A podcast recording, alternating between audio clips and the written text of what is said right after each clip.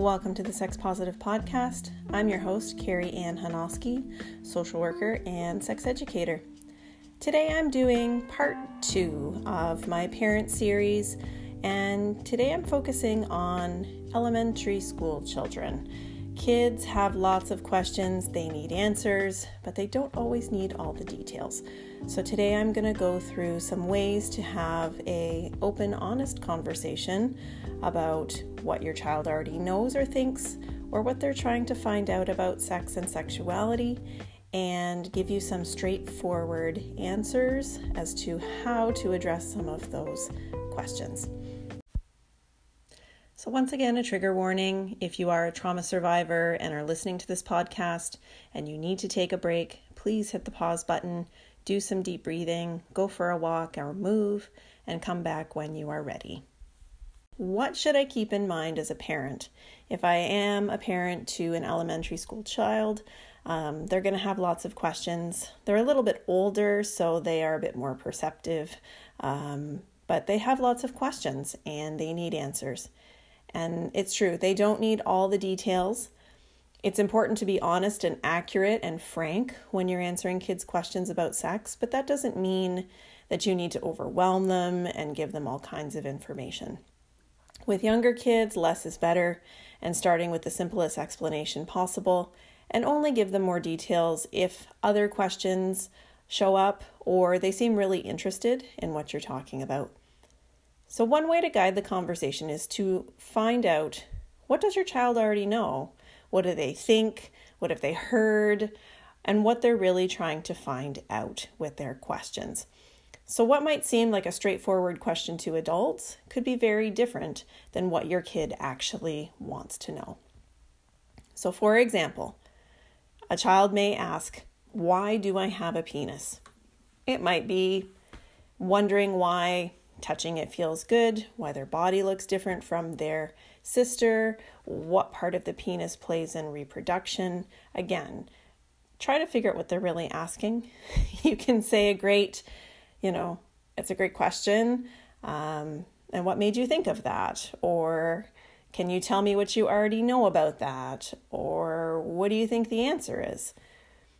And in my other episode, I talked about having some of this conversation earlier on, giving kids names to body parts so they have the language to then ask questions. Um, talking about sexuality with your kids isn't going to make them have sex earlier. This is a big myth that I get asked quite often from parents. Giving your kids age appropriate information about sexuality won't encourage unhealthy sexual development.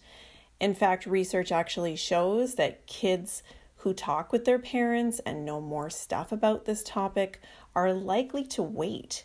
They're likely to wait until they're older, they're likely to use birth control or condoms, and eventually, when they do have sex, it's going to be a much different type of interaction and if it is from a sex positive lens, there's going to be a conversation as well about consent and body autonomy. And I think that's what we all would want for our kids to have as some of their first sexual experiences. And keep in mind, you can answer their questions honestly while still explaining that sex is something that grown ups only do. For example, um, if they ask, you know, what the word sex means. You can say something like, Sometimes when two grown ups like each other, they want to kiss and touch each other's bodies, especially their penis or their vulva. What else do you want to know? And asking that open ended question at the end of your explanation also helps you gauge where they're at as well. Because at this age, at elementary school age from six until about I'd say 10, um, you're really starting to just provide information that's age appropriate and it helps them develop a healthy attitude as they grow up. At this age, they may be fascinated with their bodies or the concept of sex, but usually they just think it's weird or gross. So keep that in mind as well. But it also makes it easier to talk with them about more complicated aspects about sexual intimacy, like consent, like safer sex, like healthy relationships as they get older, because you have now laid the foundation for this conversation that you're going to have many, many times over. So, the other question I usually get is how do I even start to talk about sex with my kid? And I really just want to say the most important thing is being honest and open and available. When your kid wants to talk, answer their questions and encourage questions and learning when they're ready. It's normal for you to feel awkward. I really want to just throw that out there and say that's normal. It does feel weird to have a conversation about sex with your child. There's age appropriateness that goes along with that, okay? So during some of those talks, just remember young kids don't always realize that these topics are difficult for adults. And having a negative reaction or refusing to answer their question, it really sends the message that their curiosity is bad or it's not okay to come to you when they have questions. And this really will mean that they'll seek out information from other sources like friends or the internet the research shows most boys learn about sex from pornography, and that's creating a completely inaccurate, unrealistic narrative. So, even if you feel flustered, please try to just take a breath and calm down and talk to them in a positive tone. Probably my favorite thing to say is, That's an interesting question. Maybe we can find a book about that it's a very simple script, but it also helps you have a very calm response, if, especially if you rehearse that. So, when you're talking to younger kids, it's really common for parents to frame sex only as something that grown ups do when they want to have a baby. Of course, that is one big reason why people have sex. And it's good for your kids to know and understand sex is related to pregnancy, but it's also okay and even good for kids to understand that grown-ups have sex for other reasons too. That it is pleasurable, it is how we express love and intimacy and how to feel closer to a partner.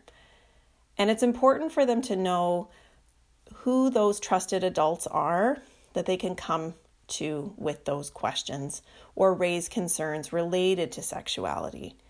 Because on the flip side of this, teaching appropriate boundaries also comes along with this when it comes to talking about sex, that is very important too. And letting them know that while sex and bodies are natural and not shameful, it's also private. This might mean not talking about this stuff with their friends' houses or with their friends' parents because every house has different rules, different cultural beliefs, religious beliefs. So it may be enforcing that type of boundary that we only talk about this stuff with adults that we have identified as trusted and safe, or maybe it's just talking about these things with with mom and dad, um, mom and mom, dad and dad.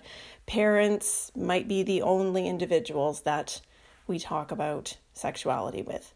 But you can say something like, I'm really glad that you came to me with these questions. You can ask me anything. Are there other people you think you could ask this stuff if I wasn't available?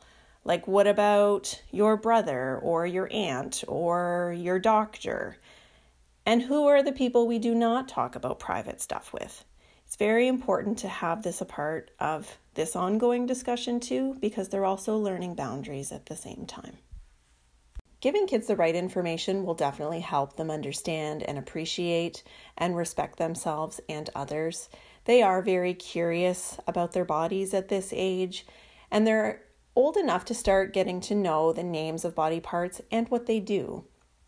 And when your kid starts elementary school, you can help them understand what's appropriate when it comes to wearing clothes, how to stay clean and healthy, how to respect people who are different from them, and as they inch closer to puberty, you can start talking with them about what changes are ahead so they don't feel scared or surprised when, for instance, they start menstruating um, or you know males have an erection for the first time. Those can be very scary awkward things if they don't have some earlier conversations to know what's coming. And I really want to encourage you to think about your values. When it comes to bodies so you can reinforce those values with your kid. What rules do you have in your house about nudity and privacy? What does hygiene mean to you? What kind of body image and self esteem do you want your child to have? And thinking through those answers to those questions it's really important because it's getting on the same page with your co parent or caregiver so both of you can be more prepared. You never know what kind of questions they're going to ask and when they're going to ask them. And being clear on your values can also help you answer through those questions very calmly and thoughtfully. And be ready to start those conversations, answer questions, and model good behavior. Because the truth is, all kids are curious about their bodies, but some kids are shy and they don't know it's okay to ask about them. And that's why it's a good idea for you to spark that conversation. And it's really about finding those teachable moments like the first day of school is coming up, a question from your kid about a body part, or unrealistic ideals of a cartoon or a real life character in a movie or on TV. That might be a very good conversation starter. So, also when we talk about bodies, a lot of the time I get questions around how do I help my child with their body image? Generally, I will just say elementary school kids have fewer hangups about how their body looks than older kids, but still, people of all ages are flooded with images of ideal body types from movies, social media, advertisements, and the people around them. And they may have questions about why they're short instead of tall, or why they have brown eyes instead of blue, or why their classmate uses uh, a wheelchair. Or instead, you may hear them talk about how they don't like the way someone else looks, or they want to change something about themselves.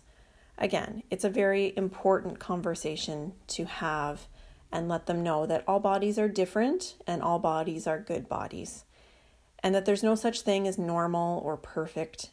And that can really help them if they're in middle school with a healthier mindset about their body. They'll also communicate that to their peers if you're modeling that for them as well. But here's a few ways to encourage a healthy body image with this age group. Number one thing is don't compare their looks to anyone else's. Not their siblings, not their cousins, not their friends, even if you're trying to compliment them. Do not compare. Don't complain about your own looks in front of them. They are little sponges at this age. They will pick up on all sorts of things. So do not complain about how you look in front of them. You can compliment them on how they look but don't let that be the only thing you compliment them on. This is especially important for girls because girls tend to get the, oh, you're so pretty, you're so colorful, you're so bright. Uh, there's much more to them than how they look. So focus on their health, their strength, their abilities instead of attractiveness. Please remind them that a lot of the photos that we see and the videos on social media, the way that models and celebrities look, even the characters in cartoons, a lot of them are heavily edited and they're not real or realistic. And please encourage them to be proud of their ethnicity, their racial identity, their gender identity, and what their body is capable of. And really look for opportunities to celebrate their community with them. Kids notice how adults act around them when it comes to talking about bodies or sexuality. And if they get a strong reaction that's saying a certain word, even if they don't know what that word means, or when adults refuse to answer their questions about sex, it really does send a message that those things are bad to talk about, especially with you or other trusted adults. They may turn to their friends for answers who aren't going to be able to answer their questions as well as you can. So, letting them know that they can always ask you anything and that they will not get into trouble so that you know they're getting the right information. So, at this age, I would say around five, six. It's really important that kids know the right names and functions for all of their body parts, and that does include their genitals. And you need to use real word, real words, not the code words um, like vulva or vagina or penis, um, anus. Like, give them the language to use. Instead of using those code words like private parts or cutesy words like wee wee or hoo ha, it, it sends a message that there's nothing wrong if you give them the actual words, just like an arm or an elbow or a leg. And if you're not sure what those right names are, you really need to brush on your anatomy and figure out what is each body part for. And I just want to say again, like you don't have to go this alone. You can give your kid age appropriate books so they can explore this on their own. You can let them know that you'll you're available and they can come to you with questions. I will put some resources today in terms of some very good books for this age group from 6 until 10 11. Um, just be prepared to answer questions about why some people have a vulva and others have a penis, why their mommy or daddy has hair, or why some don't, or why, you know, when will, you know, breasts and penises start to grow. I mean, puberty doesn't start until the end of elementary school at the earliest, but it is a good idea to start talking about some of the basics with your kid and early on. And that way, they're going to be more prepared when things start changing and they won't feel scared or confused. Because elementary school, it's a really good age to talk about and model healthy habits and attitudes. Talking with them about why it's important to eat well and be active and keep good hygiene, like brushing your teeth or taking baths. It may be helpful to try different strategies, like brushing your teeth alongside them or asking them to help you when you cook. But no matter what, it's being consistent in your expectations and rules about staying healthy and clean so they know how to take care of their bodies as they get older. So, how do I talk to my child about body privacy it's a really important thing. Again, we're circling back to values within families. Different families have different values, especially when it comes to nudity or privacy. So, helping your kid understand that they need to respect other people. So, when guests come over or when they're in public, they need to wear clothes. Let them know that they need to also respect that other people's houses have different rules. When you ask your kid to put clothes on, try not to make their body sound like it's something to be ashamed of. Instead, just be clear about the rules and say something like, Your cousins are coming over, and when people come over, we have to put clothes on. It's making sure that they know that their body is theirs, it's no one else's. It's never okay for someone to pressure them to show their body if they don't want to. And the only people who get to tell them what to do with their body for health and safety reasons are you and other caregivers that you name as their parent. It can be at the doctor's office, and you are going to be with them at the doctor's office. Again, this is another conversation about boundaries and personal safety. So, another very common question I get is what do I do if my child is masturbating or pleasuring themselves? Again, it's super common for kids of all ages to touch their genitals. Most children figure out at a very early age that their genitals are sensitive and touching them feels good. But they don't connect it with sex in the way that a parent or an adult might perceive it to be. So, how a parent reacts to that and seeing their child touching themselves can send a very strong message that may inevitably last a lifetime. So, getting angry, slapping their hands away, acting disgusted, all those things cause shame and guilt to your child. And that can impact them as they grow, and it may definitely shape how they view sexuality and their bodies as they get older and how they pick a partner. So it's very common to feel a little uncomfortable when you see your child masturbating, but please, you know, try to stay calm, take a deep breath, and I just want to tell you again, it's perfectly normal and it is a healthy behavior. And while it's important not to shame them for touching their genitals, again, this is where we have a conversation about boundaries, healthy boundaries for themselves and others. So say things like, you know, it's something that is private, it's not appropriate to do that in front of other people.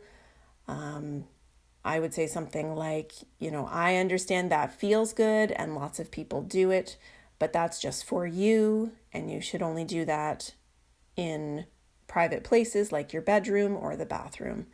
Um, the other question I get quite often is what do I do if they walk in on me having sex?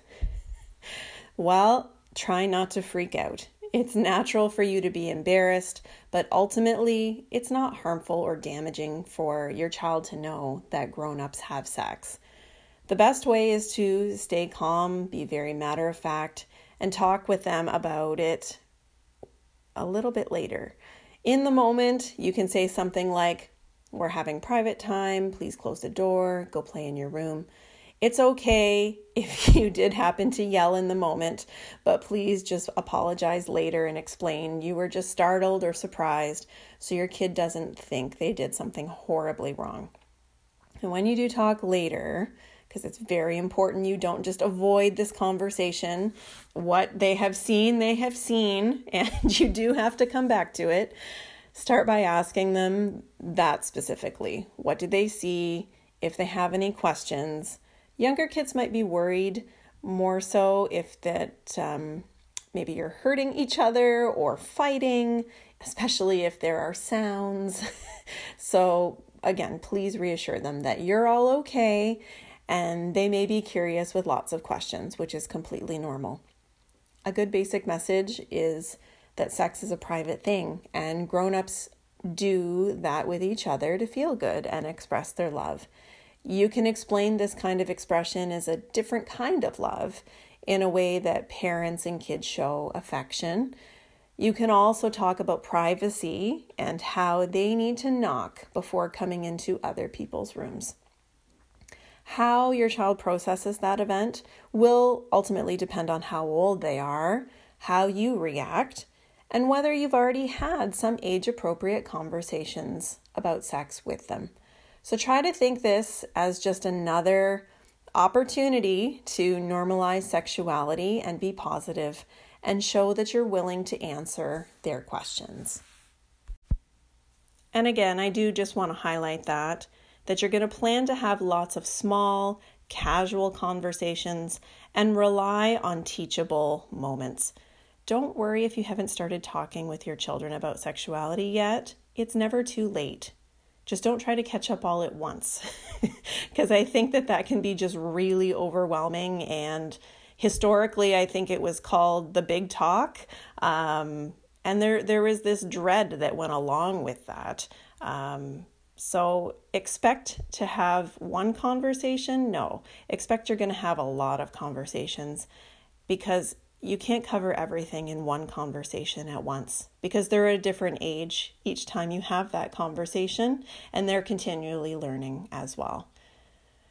So, talking with children about sexuality works best if it is a lifelong conversation. And you're going to prepare to have those many conversations during childhood and give a little bit more information as they grow. And doing a little bit at a time also makes it less overwhelming for both you and your kid. And please, parents, don't stress too much about finding the perfect time to talk. Everyday life will give you lots of teachable moments and opportunities for talking about sexuality. That could be questions about their genitals during bath time. That could be running into a pregnant neighbor or seeing people talk about sex on TV. They may hear stuff, you know, at school or just out in the world that makes them want to ask questions. And those are teachable moments and they do pop up all the time. So it will help make your conversations a little bit easier and more natural rather than, hey, son or daughter, we have to talk. Don't go that route. I highly recommend many small casual conversations over time.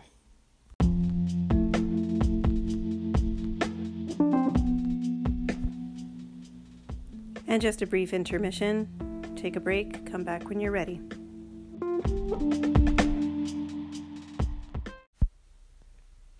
So, another important area is identity and gender identity, especially in the early school years. Kids are definitely interacting with other kids more often. They start to think a lot more about different family structures, but they also become much more aware and understand their gender identity during elementary school. And it's often where we see transgender and gender nonconforming identities become much more clear. So, in this section, I'm going to go through how to talk to your child about identity, family, and gender. So, a few things to keep in mind. Kids get a lot of messages about gender from the world around them. We know that kids are little sponges and they absorb what's around them. One thing growing brains figure out in the early part of elementary school is messages about, you know, gender and what does that mean? So, what does it mean being a boy or a girl, and what does that mean to them? Some kids feel strongly about sticking to strict gender roles, like saying things like blue is only for boys or dolls are only for girls. Other kids might be inclined to play or defy those gender stereotypes. But it's a really important conversation to have about gender identity and let them know that that is a social construct and it exists on a continuum. So, just like giving them words for their body parts, it's also giving them words for gender identity including transgender, gender nonconforming identities, because these are cemented in early elementary school. Not everyone who defies gender roles is transgender. I think that's really important to know. The example I'll give you is lots of girls hate dresses. I hated dresses growing up myself, so please know that does not mean that you are identifying as transgender. But your kid figures out what their gender is very early on, and usually they're going to tell this to you. So, in preschool and early elementary, trans kids are really starting to realize that they're not the gender that everyone said they were when they were born. And they may want to be treated like a different gender. Gender identity solidifies in early elementary school. So, how do I know if my child is transgender or gender nonconforming? This is a question I get quite often, and transgender just means you identify with a gender from the one that you were assigned at birth. Gender nonconforming means your gender identity or expression doesn't go along with traditional ideas of just being male or female.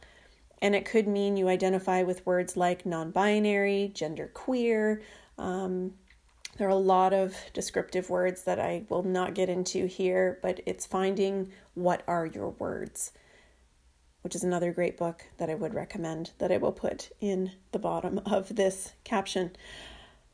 Some people use words like gender expansive or gender creative for children, and I think those are very good words because you're still finding out what their words are.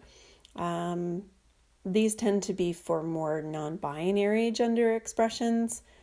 But while we don't know for sure how many people are transgender, the recent research says it's about 12% of the population. That's a lot of people. So, when does that start? For some kids, understanding their gender identity and coming out as transgender or gender nonconforming may take years or it doesn't happen until they're a teen or an adult, or they have a safe space that they can genuinely be themselves. And often it's because they get messages during their childhood that make them feel ashamed and scared to be who they really are. But for other kids, it's as clear as, you know, they're two or three years old that they're not the gender that everybody says that they are. So they may say things like, Mom and Dad, I'm a girl, not a boy, or I'm not a girl or a boy. um, they may act upset when someone says that they're the gender that they were assigned at birth.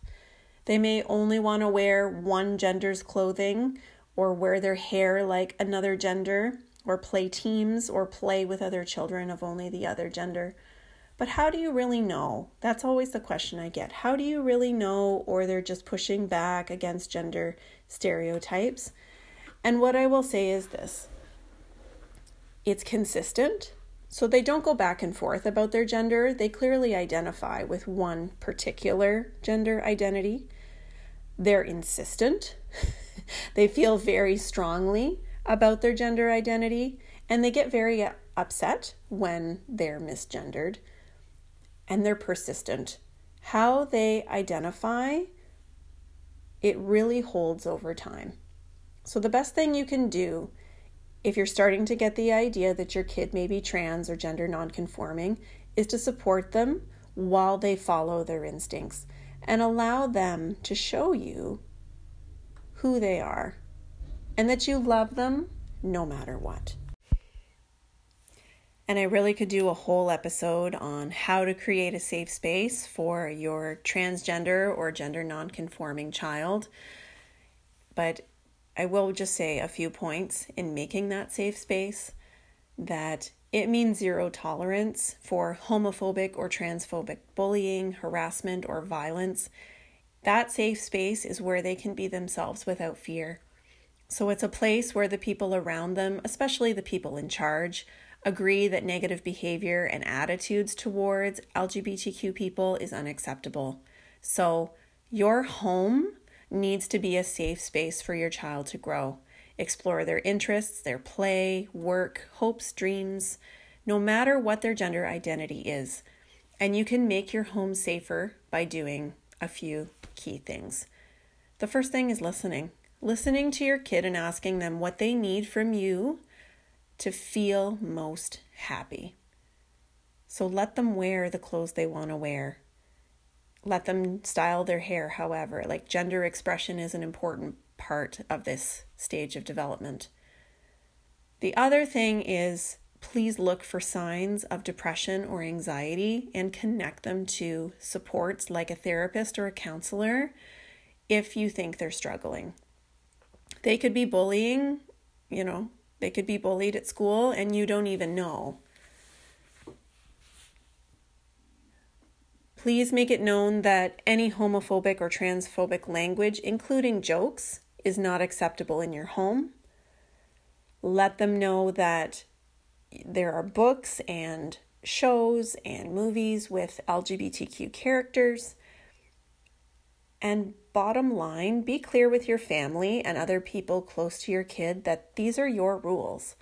If you need support from a professional therapist like me, if that becomes an obstacle, um, that's another way for you to also get some additional support.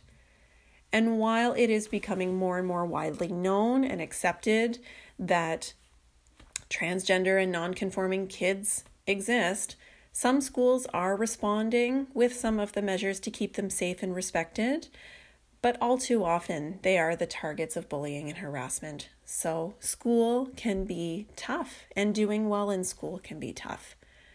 So, you need to be your kid's biggest advocate and taking steps to help make their school a safer place. If you have to talk with your, your child about their experience at school regularly and address those bullying concerns with school administrators or teachers, please do so. I'm also going to put some resources in terms of making school safe for LGBTQ kids and how to make the school more welcoming.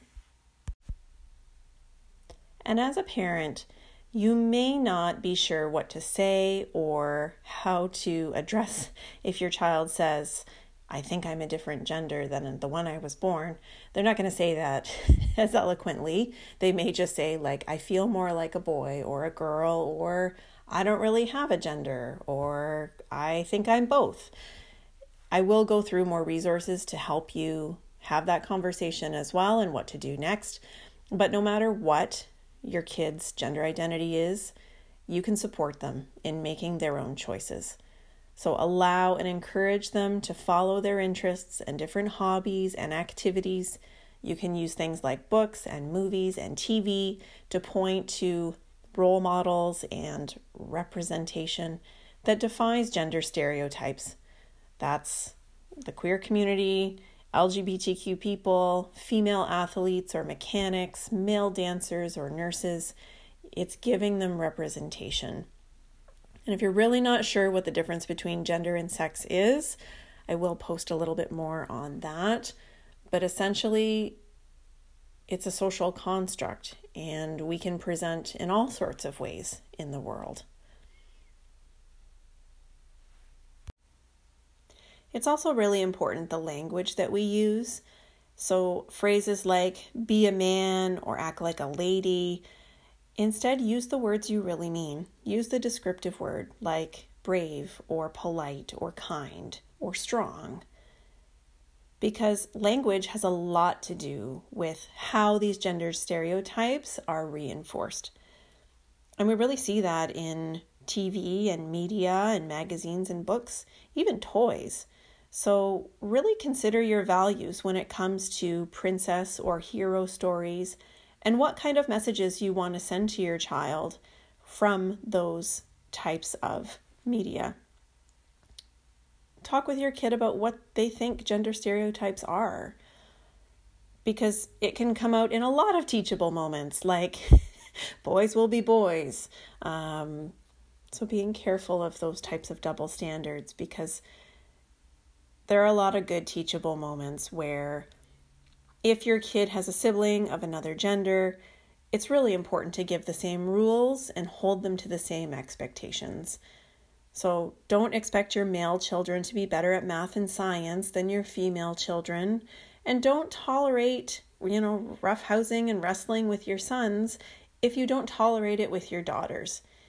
If you expect politeness or sweetness or helpfulness from your daughters, then expect that from your sons as well. And again, it's normal for kids to repeat things that they hear without understanding the meaning. So correct them if you hear something like, you know, Chris runs like a girl or Janelle has a boy haircut. It's really important that you give them the appropriate language because they're still learning.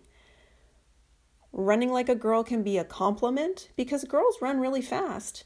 And besides, it's not nice to make fun of how someone runs. And it could be also saying there's no such thing as a boy haircut or a girl haircut. You can do whatever you want with your hair. So, in addition to talking about gender identity, we also need to talk about gender roles and gender stereotypes with kids at this age. So, by the time most kids start elementary school, they've gotten a lot of messages about what it's to be a boy or a girl. And you can help your kid understand that they don't have to follow gender roles as if they were rules that shouldn't be broken. Boys and girls should feel free to explore whatever sparks their interest, even if it seems to go against gender roles. So, I'm going to go through a few things that can help you fight some harmful stereotypes in helping your kid follow their own interests. So, the first thing I will just say is please avoid pushing your kid into gender stereotypes. Allow them the freedom to choose their toys, their interests, their hobbies, their clothes, even if they don't seem to go along with their gender. Avoid extremely gendered colored rooms, themes, toys, clothes. Your kid may be into stuff for a while, and that's normal, and it's okay for you to let them explore that. But you can help them in the long run by not pushing gendered stuff on them. And a big one with this, I tend to get as a question, is my son wants to wear a dress. Let him wear the dress that is a very important thing for him to explore. You're not the one that gets to decide how long he will wear it and how long it is a fit. So please Allow them that space and freedom to choose. The next thing I will highlight is please don't assume your kid will grow up to be straight. Cis heteronormative values, it is very important to let go of that ideal that we are all going to be, you know, straight and that's how we present in the world. It's not fair. Talking to your kid about growing up and having boyfriends or marrying a man sends the message that girls are supposed to like boys and boys are supposed to like girls, and that anything else is wrong or not normal. And while kids this young don't know their sexual orientation just yet, assuming that they're straight could make them scared to come to you or feel bad about themselves later.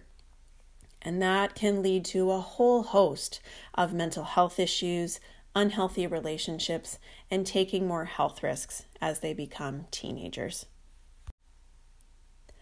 So, another aspect of breaking gender stereotypes is talking with your family and the other people close to you about your kid and your values when it comes to gender and respecting your kid for who they are.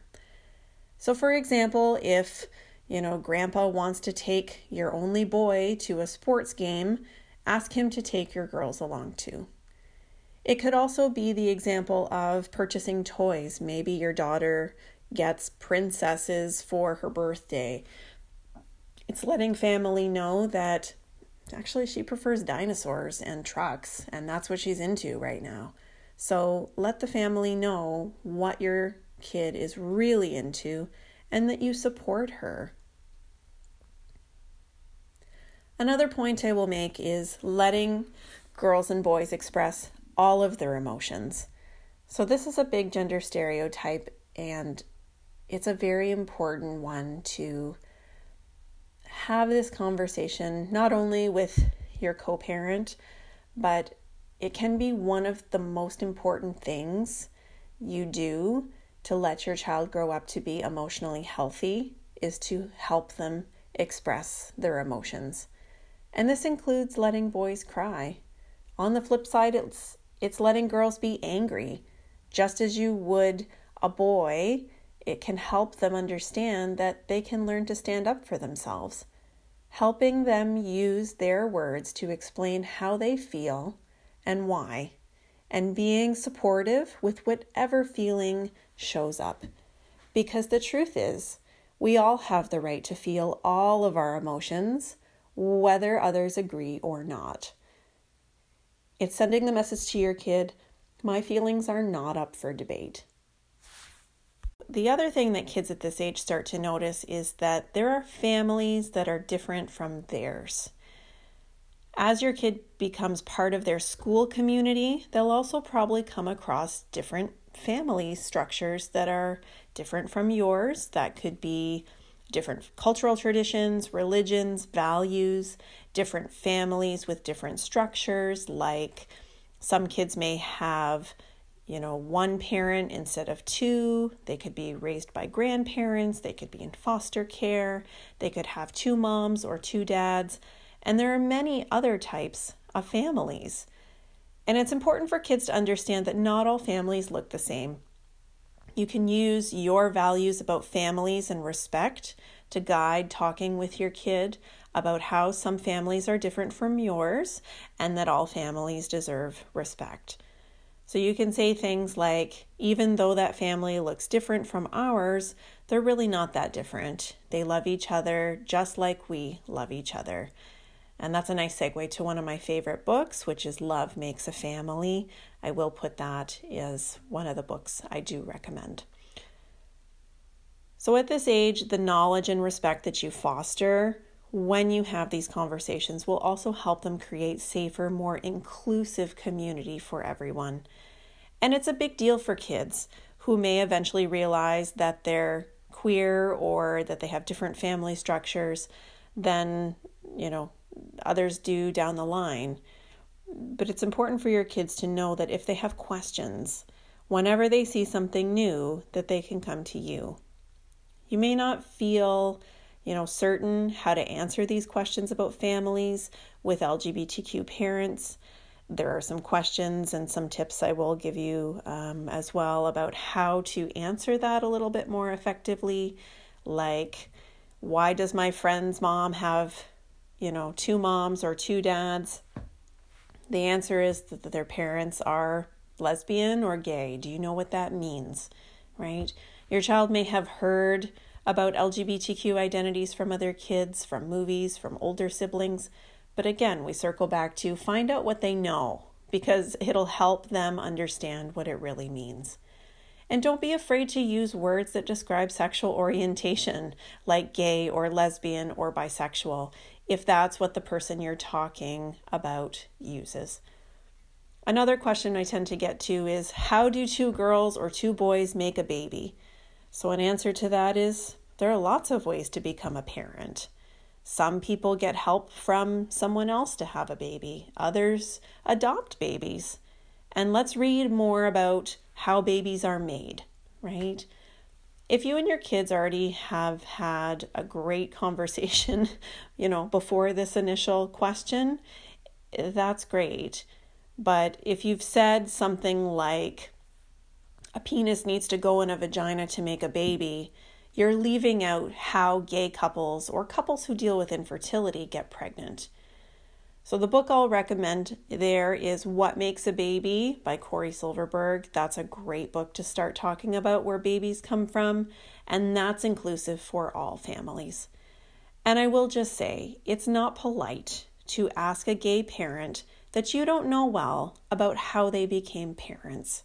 For some people, these details are very personal, and that is none of your business.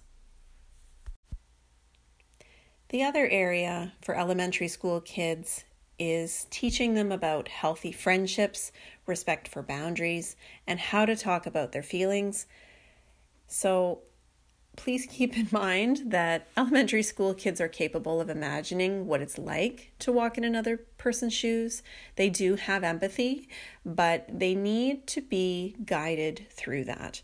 And it's a very common time for trying out new friend groups and learning how to maintain good friendships and relationships with their peers.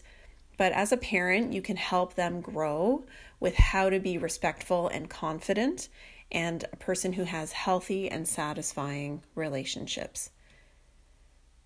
So we're back to values, considering what friendship means to you and what values you want to pass on to your kid.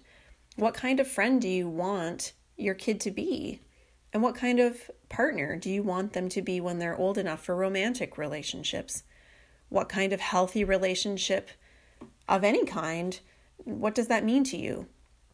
So, naming some of those things that you look for in relationships of all kinds, like trust, loyalty, kindness, shared interests, supporting each other through tough times, those are all things to highlight to your child. It's also being a good role model with your significant other, your co parent, your family members, your friends. That makes a big difference too, because your attitude and actions towards family, friends, neighbors, and strangers is a big influence. So, model those values. And dealing with those bumps in relationships with others can also be a teachable moment to talk about with your kid.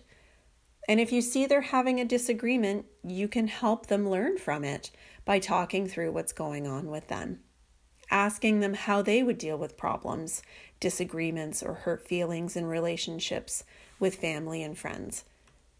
It's a time where they're really learning how to have healthy friendships early in life, and that will set them up to have some of the most meaningful and rewarding experiences that life has to offer.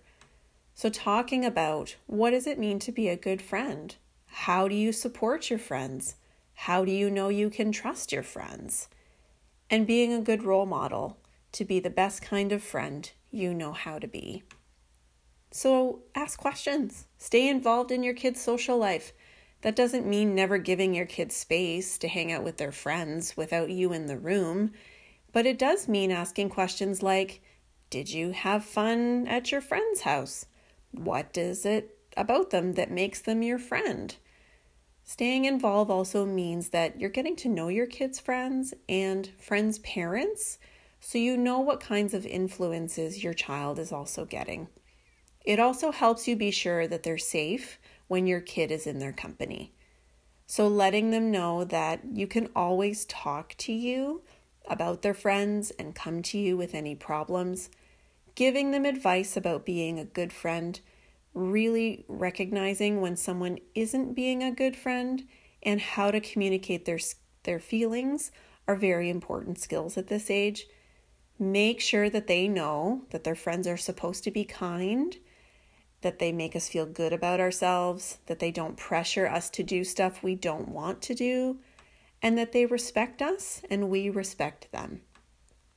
And on the flip side of that, I will just say not every conflict means a call to your friend's kid's parent. Helping your kids solve their own problems is also good for their self esteem and it builds stronger social skills. And that's definitely also age appropriate but we don't need to be helicopter parents for our child's relationships. So, part of respecting boundaries and teaching consent with your child, again, many parents think consent is a conversation that revolves around sex and that you don't need to talk about this because my kid's in elementary school. But in reality, building empathy and respecting boundaries those are the building blocks for understanding and practicing consent later in life. Building empathy at this age, it's about understanding that other people have their own feelings and they get to make their own decisions. And you can help build empathy in your kid by making sure they ask permission when they take something or use something, if they're giving a hug, if they're refusing a hug. It's understanding that the impact their actions have on the other person. So, taking a toy from another kid without asking can hurt them, and their actions affect other people. So, it's important to think about how other people feel when they say or do something. And learning to respect boundaries at this age really does mean understanding that when someone says no to something, it means no. Your kid needs to listen and stop and that can play out in a number of scenarios, whether it's their sibling that doesn't want to play the same game, or their friend doesn't want to share a toy, or someone on the playground doesn't like it when other people touch their hair. Make sure you have rules about what no means. That you can say things like, you should never touch someone if they tell you not to. And make sure that goes both ways because when your kid says no, they deserve their answer to be heard and respected as well.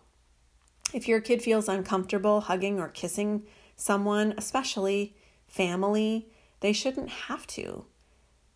If you have a friend or family member who repeatedly doesn't listen, please tell them that when they say no, they should come to you. And if family members are upset about that, that your kid won't hug them, take your kid aside and you can say things like, Guess what? We're doing high fives today. Try to pull the adult aside later and explain there's a mission here. You're trying to get your kid to speak out about their boundaries and what it is to feel respected when they do. And that's important because that's your kid's self confidence and building body autonomy. It is extremely important for their own safety and knowing they can come to you to keep them safe, and that you'll never be mad at them for telling you they don't feel safe or uncomfortable. This can protect your kids from being abused. So please tell them clearly if anyone ever touches you in a way that makes you feel uncomfortable, touches your penis or your vulva or your anus or your nipples, those are off limits. You need to tell me or another adult you trust. So, the last piece I'm going to go through is peer pressure, because with this age group, definitely tends to be something that most parents come to me with. How do I talk to my kids about peer pressure? How do I teach them to make good decisions? The teacher can't be there all the time. So, one of the best defenses against Negative peer pressure is to have healthy self esteem. And not only self esteem, but I would actually also call it self compassion because it's promoted by things like praising effort and hard work. It's helping your kids do things on their own instead of always doing things for them. It builds a sense of independence, but also you being a source of unconditional love. Whether they win or lose, that's not the point. You love them regardless. Because beyond helping them build that healthy self esteem and self compassion and self worth, you can also help them make good decisions based on your value systems by talking with them. Role play scenarios and help them identify dangerous, high risk situations like being offered cigarettes or drugs or pills, alcohol, stealing, cutting school and skipping, um, self harming. Teach them to come to you or another adult if you trust something feels wrong. If it feels like someone's pressuring them or coercing them to do something they're uncomfortable with. And a few examples I'll give you are things like if you say no to something and the other person keeps asking you to do it, come to me or another adult and we'll talk about it rehearsing that script can go a very long way as a parent, but letting them know that and having them repeat it back to you. You can also let your kid use you as an excuse to get out of something. So, saying to your kid, you know, if something doesn't feel right, you can tell your friend you need to go home or that you're going to be in big trouble. Um, I really like code phrases as well for kids. So, if they call you and they don't want to, you know, say anything in front of who, you know, the situation they feel uncomfortable. A phrase like, hey, mom, you know, can you buy me some more peanut butter cups? and that's code for come get me wherever I am. I need to go home. So it doesn't let the other person know either that something is going on. But have your child practice these phrases out loud so they really get used to asserting themselves verbally because this is healthy communication. It's about respect and honesty, listening and talking about your feelings and what you want. And it's helping your kid develop these skills at a very young age. So, this could be rules like setting expectations and limits around physical violence, name calling, teasing, that these actions are never acceptable at home or at school. It can be things like encouraging kids to take turns when talking and listening, and being clear that listening is different than waiting for your turn to talk. It's the language you're giving them, it's helping them see the impact of their words, and sometimes saying things that make other people cry or run away or excluding other people, ignoring other kids and not including them in play. Sometimes kids don't know that they're doing something wrong, so they do need us as parents and they need that gentle guidance on your part to make a difference. Because with language, reminding your kid to use their words is very important. Asking them to say when they're feeling negative emotions instead of acting them out.